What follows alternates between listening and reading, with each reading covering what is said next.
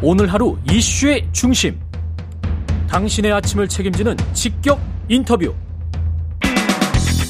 여러분은 지금 케이비에스 일 라디오 최경영의 최강시사와 함께하고 계십니다.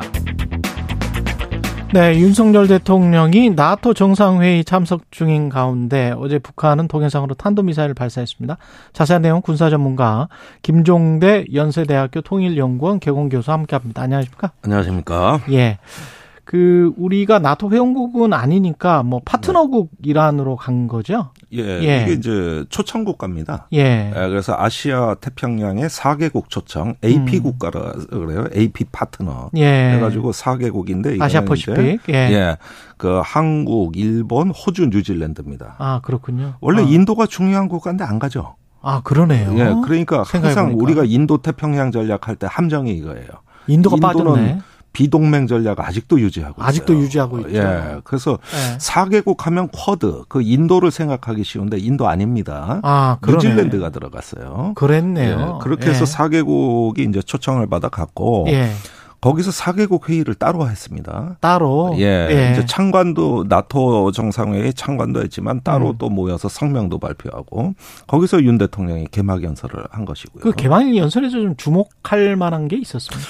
아, 저 사실은 왜 언론이 예. 이 얘기가 별로 보도가 안 되는 것 같아서 예. 저는 참 그러는데 예. 대통령 발언에서 상당히 이번에 의미 있는 대목이 나왔어요. 예. 나토와 협력한 집단 안보 체제로 가야 된다. 이건 동아시아 사 개국 얘기거든요.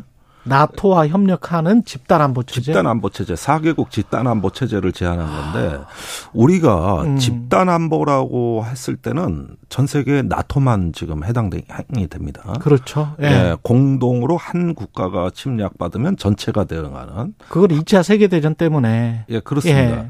예, 이거는 저기 유엔에서도 음. 이렇게 집단 안보라는 말을 쓰기가 힘든데 예. 사실 유엔의 정신도 집단 안보거든요. 예. 그런데 이런 말을 했다는 것은 동아시아의 나토화를 의미하는 거거든요. 음. 그러니까 여기서 집단 안보를 하자는 것은 무슨 뜻입니까? 그 조건은 첫째 공동의 적이 있어야 돼요. 예. 그 공동의 적이 누구냐? 한국, 호주, 일본, 뉴질랜드. 예. 당연히 중국이거든요. 그러네. 그러니까 이 표현이 굉장히 센 표현이 되는 거예요. 게다가 공동성명에서 중국은 나토 음. 공동성명입니다. 음. 중국은 우리의 이익과 안보, 가치에 도전하는 야망과 강압적인 정책을 공표했다. 세죠. 이렇게 이제 중국을 네. 비난했단 말이죠. 그 작년에 중국을 구조적 도전이라 그랬거든요. 음. 어, 그 연장선인데 여기서 우리는 전혀 다른 유럽의 두 얼굴을 보고 있어요. 예. 지금 이유는 중국하고 친해지려고 그래요. 경제적으로는 경제적으로는 예, 그 폰덴 라이엔 예. 유럽연합 집행위원장이 탈중국 아니다. 탈위험이다. 아. 그래가지고 디커플링이 아니라 디리스킹이다 하고 유, 중국으로 다 쫓아가요. 예. 이게 하나의 유럽의 얼굴이에요. 그런데 나토라는 다른 얼굴이 있어요. 그 스톨텐베르크는 또. 스톨텐베르크는 예. 방금 말씀하신 대로 중국을 존재론적으로 부정해요. 여기는 또. 아, 그렇구나. 그러니까 우리가 지금 잘 봐야 되는 겁니다. 이게 네, 유럽의. 군사 안보적으로는 적으로 지금 규정. 적으로 거의. 규정하고. 거의. 네. 이건 존재론적 네. 접근입니다. 음. 어, 그런, 어, 그, 나토와 이유가 전혀 다른 말을 하고 있다. 그럼 우리가 여기에서 나토와 연계된 집단 안보 체제를 어, 대통령이 연설에서 이야기를 했으면 거기에 좀 빨려 들어가는 듯한. 네. 그래서 그쪽이나 또는 인도 태평양에서 뭔가가 있으면. 음. 그 미중 사실은 미중의 대결이잖아요. 예, 그렇습니다. 미중이면서 이제 거기에 유럽이 가세하는 거거든요. 예. 근데 이건 그 이상입니다. 사실 더 거슬러 올라가면 중국은 이걸 어떻게 받아들이냐면은 일종의 서세동점, 음. 아편 전쟁 시대에 떼거지로 서양 세력이 밀려와서 아. 우리에게 굴욕의 역사를 선사했다. 이 이미지로 이미 해석하는 거예요. 그래서 동진정책을 네. 반대한다 뭐 이런 거가 그렇죠. 나오는 그래서 거군요. 그래서 굉장히 예. 강한 반발이 나오는 것이죠. 예. 그리고 일본에서도 실제로 우익 정치학자들을 중심으로 천구백오 년 체제론이 등장하고 있습니다. 천구백오 년 체제론. 천구백오 년은 러일 전쟁이 일어나고 그랬죠? 조선과 을사늑약을 체결하고 네. 미국은 필리핀을 점령하고 이렇게 그 나눠지던 세계. 음. 이때 미국, 영국, 일본 동맹이 체결돼 있었습니다. 아. 결국은 러시아 남하를 막기 위해서 일본이 서방과 동맹을 맺은 이게 천구백오 년 체제고 예. 일본 우익학자들은 그게 가장 이상적인 체제이자 안정된 체제였다고 보고 있는 거거든요. 아. 그러니까 지금 여기에서 우리가 하나의 어떤 그 백 년 단위로 그 되풀이되는 하나의 어떤 역사의 그 프레임의 반복이라는 요인이 분명히 존재한다는 거. 거기에 빨려 들어가서는 안 된다? 그러니까 여기에서 우리가 지금 나토를 어떻게 판단해야 되는가에 대해서는 음. 당면한 북한에 대한 위협 대비라는 우리 안보적 요구가 있지만은 역사적인 요구도 있는 거예요. 그러니까 이런 면에서 우리의 정말 판단이 쉽지 않은 건데 나토 정상회의가 열리면 그냥 뭐 합의했다 이런 얘기만 우리가 하지 진짜 이것이 우리의 미래와 장기적 안목의 국가 생존에 어떤 영향이냐. 그렇죠. 이 역사적 의미를 언론이 별로 안 짚어요. 그렇죠. 전 이거 네. 큰 문제라고 봅니다. 이거는 네. 담론의 교체고 네. 그다음에 윤석열 대통령이 집단 안보를 말했다. 음. 어, 이런 이야기들은 이제는 주변 환경이 근원적으로 변하고 있다는 걸 강조하는 신호입니다. 우리가 원치 않는 전쟁에 참여할 수도 있다. 그렇습니다. 그러면서 네. 이제 그 작년에 그 조 바이든 대통령의 기념비적인 연설 거기서 인도양, 태평양과 그 대서양 간의 교량이 놓여지고 있다. 음. 이게 우크라이나 전쟁 후에 했던 연설이고 그 기조하에서 지금까지. 윤석열 대통령도 비슷하게 대서양과 태평양이 다르지 않다. 그건 다 거기서 계속되는 네. 어떤 동어 반복입니다. 비슷하, 비슷하잖아요. 동어 반복. 그러니까 이게 가치와 이념 외교가 이제 어떤 그 세계적 차원의 세력 균형의 판을 다시 짜는 흐름이고 음. 거기서 이제 한국, 일본이 서구와 융합돼서 음. 이 동양에서의 어떤 글로벌 세력 균형의 질서를 판을 짜나가는 이게 이제 나토의 질서입니다. 예.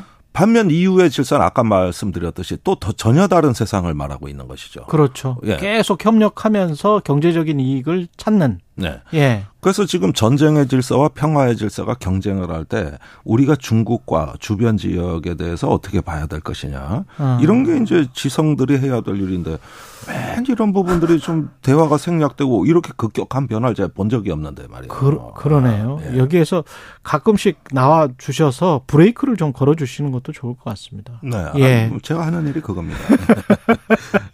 우크라이나 전쟁 관련해서는 음. 우리가 뭔가 할 것 같아 같습니까? 아니 근데 이 부분이 말이죠. 예.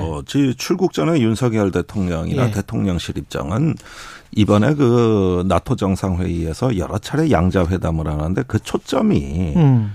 방산 원전 인프라다. 예. 이렇게 이야기를 했거든요. 음.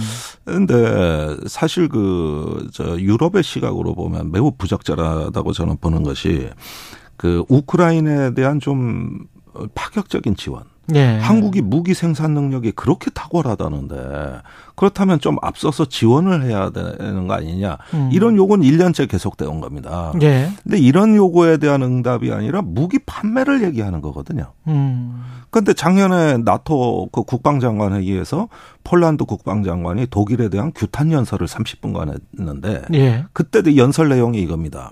그 저기 독일이 약속한 무기 지원은 안 하고 무기 장사하려고 한다. 음. 그러니까 겉으로는 러시아를 규탄하면서 속으로는 입속 차리는 계산서 뽑는다. 예. 러시아 규탄한다 그래놓고 가스 걱정한다. 이러면서 예. 규탄 연설을 했단 말이에요. 그렇죠. 그러니까 예. 그 폴란드에 가서 음. 지금 방산 수출을 표방하고 양자회담을 간다는 얘기인데. 그렇죠. 이런 부분이 독일에 대해서 갖게 되는 심정 비슷한.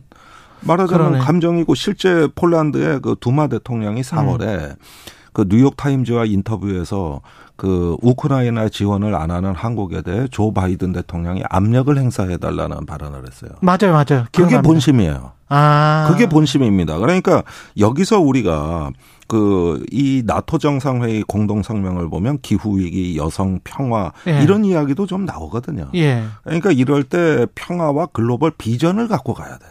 아. 그리고 이제 우크라이나 전쟁의 어떤 그에 대한 입장 표명이 나와야 되고 오히려 평화 메시지를 갖고 갔어야 됐다. 예, 그리고 무기나 원전 수출은 음. 이거는 업체가 하고 정부는 뒤에서 조용히 지원만 해야 되는 조용히. 영역이에요. 하기는 하더라도 조용히 지원만 하더라 예. 해라. 아니 대부분 무기라든가 원전은 블랙마켓, 암시장의 요인과 비슷한 논리가 작동돼서 원전도 사실은 환경 문제 때문에 그 나라로 가면은 그 나라 환경단체들이 반대할 수밖에 없지. 그래서 이런 예. 거는 정부는 뒤에서 조용히 지원하는 아, 거지. 조용히 지원하는 아니, 게 낫다. 세상에 어떤 나라 지도자가 나 무기 팔러 간다, 원전 팔러 간다 이걸 공표하고 다니는 지도자가 어디 있습니까? 그걸 자랑하는.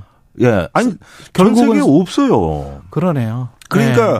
이런 부분이 우리가 왜 부산 엑스포 유지가 유럽에서 고전에 빠졌는가를 지금 이유를 알아야 돼요. 음. 무언가 국익을 얘기하는데 그게 유럽 국가 정서에 맞느냐는 거예요. 네. 그러니까 이런 식으로 해가지고 이번에도 전부 대통령실에서 나오는 홍보 자료가 지금 방산 원전 수출로 집중적인 보도 자료가 나오고 있거든요. 음. 그러니까 이런 부분들은 세계인의 눈에 어떻게 한국이 비춰지겠느냐. 유럽 정서에 안 맞아요. 그러네요. 그리고 지금 아. 재정적인 어려움과 안보 위협이 절박한 동유럽 국가들에게는 이런 식의 어떤 비즈니스 마케팅 영업사원 일 호를 내세울 게 아니고 네. 그게 아니라 그 나라의 처지에 맞는 음. 또 안보 문제의 어떤 해결을 위한 어떤 공감과 지원을 얘기해야 되거든요. 교육적이고 환경적이고. 그렇습니다. 뭐. 그래서 네. 저는 이 전체적인 정상 외교의 그 판을 저기 대통령은 가치 외교를 얘기하시는데 음. 사실상 이익 외교를 말하고 있거든요. 그리고 외국 눈에는 그렇게만 비친다. 그렇게 비춰지는 거죠. 그게 부산 엑스포 논리가 고전이 되는 이유 중에 핵심이라고 저는 봅니다. 그러네요. 공감을 못 얻어내니까. 음. 그래서 로마한테도 밀리는 거예요. 음, 아, 로마한테 밀리, 밀린다고 지금 보시는 거예요? 아니, 저기, 네. 뭐, 물론 이탈리아 언론 보도를 해서 네. 감안은 해야겠지만 뭔가 앞서 나가는 지금 유럽에서 우리가 몰표를 받는 길은 아. 우리가 우크라이나에 이렇게 지원을 했고 포탄도 보냈다는 부분을 전략적 카드로 활용해야 되는데 음. 사실은 살상무기 지원을 안 한다고 해놓고 비공식적으로 몰래 보냈단 말입니다. 그러니까 표도 안 되고, 어, 이런 그러네. 부분들이 저는 정상 외교와 왜 하는 건가. 그리고 이왕 가치 외교를 표방했으면 어. 기후변화, 노동 존중, 여성 평화 이야기 꼭 해야 돼요. 가치 외교를 표방했으면 유럽, 유럽의 눈에 맞춰서 좀 해라. 예. 그래서 나토 정상회의 아. 공동성명하고, 어, 올해 있었던 지 세븐 공동성명에도 예. 제일 많이 나온 게 기후위기입니다. 가장 많은 분량을 할애한 게.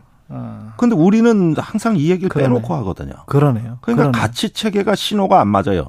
개가 아빠를 들면은 놀자는 거고 고양이가 아빠를 들면 공격하겠다는 뜻이에요. 코드가 맞아야 맞아요. 이게. 맞아요. 예.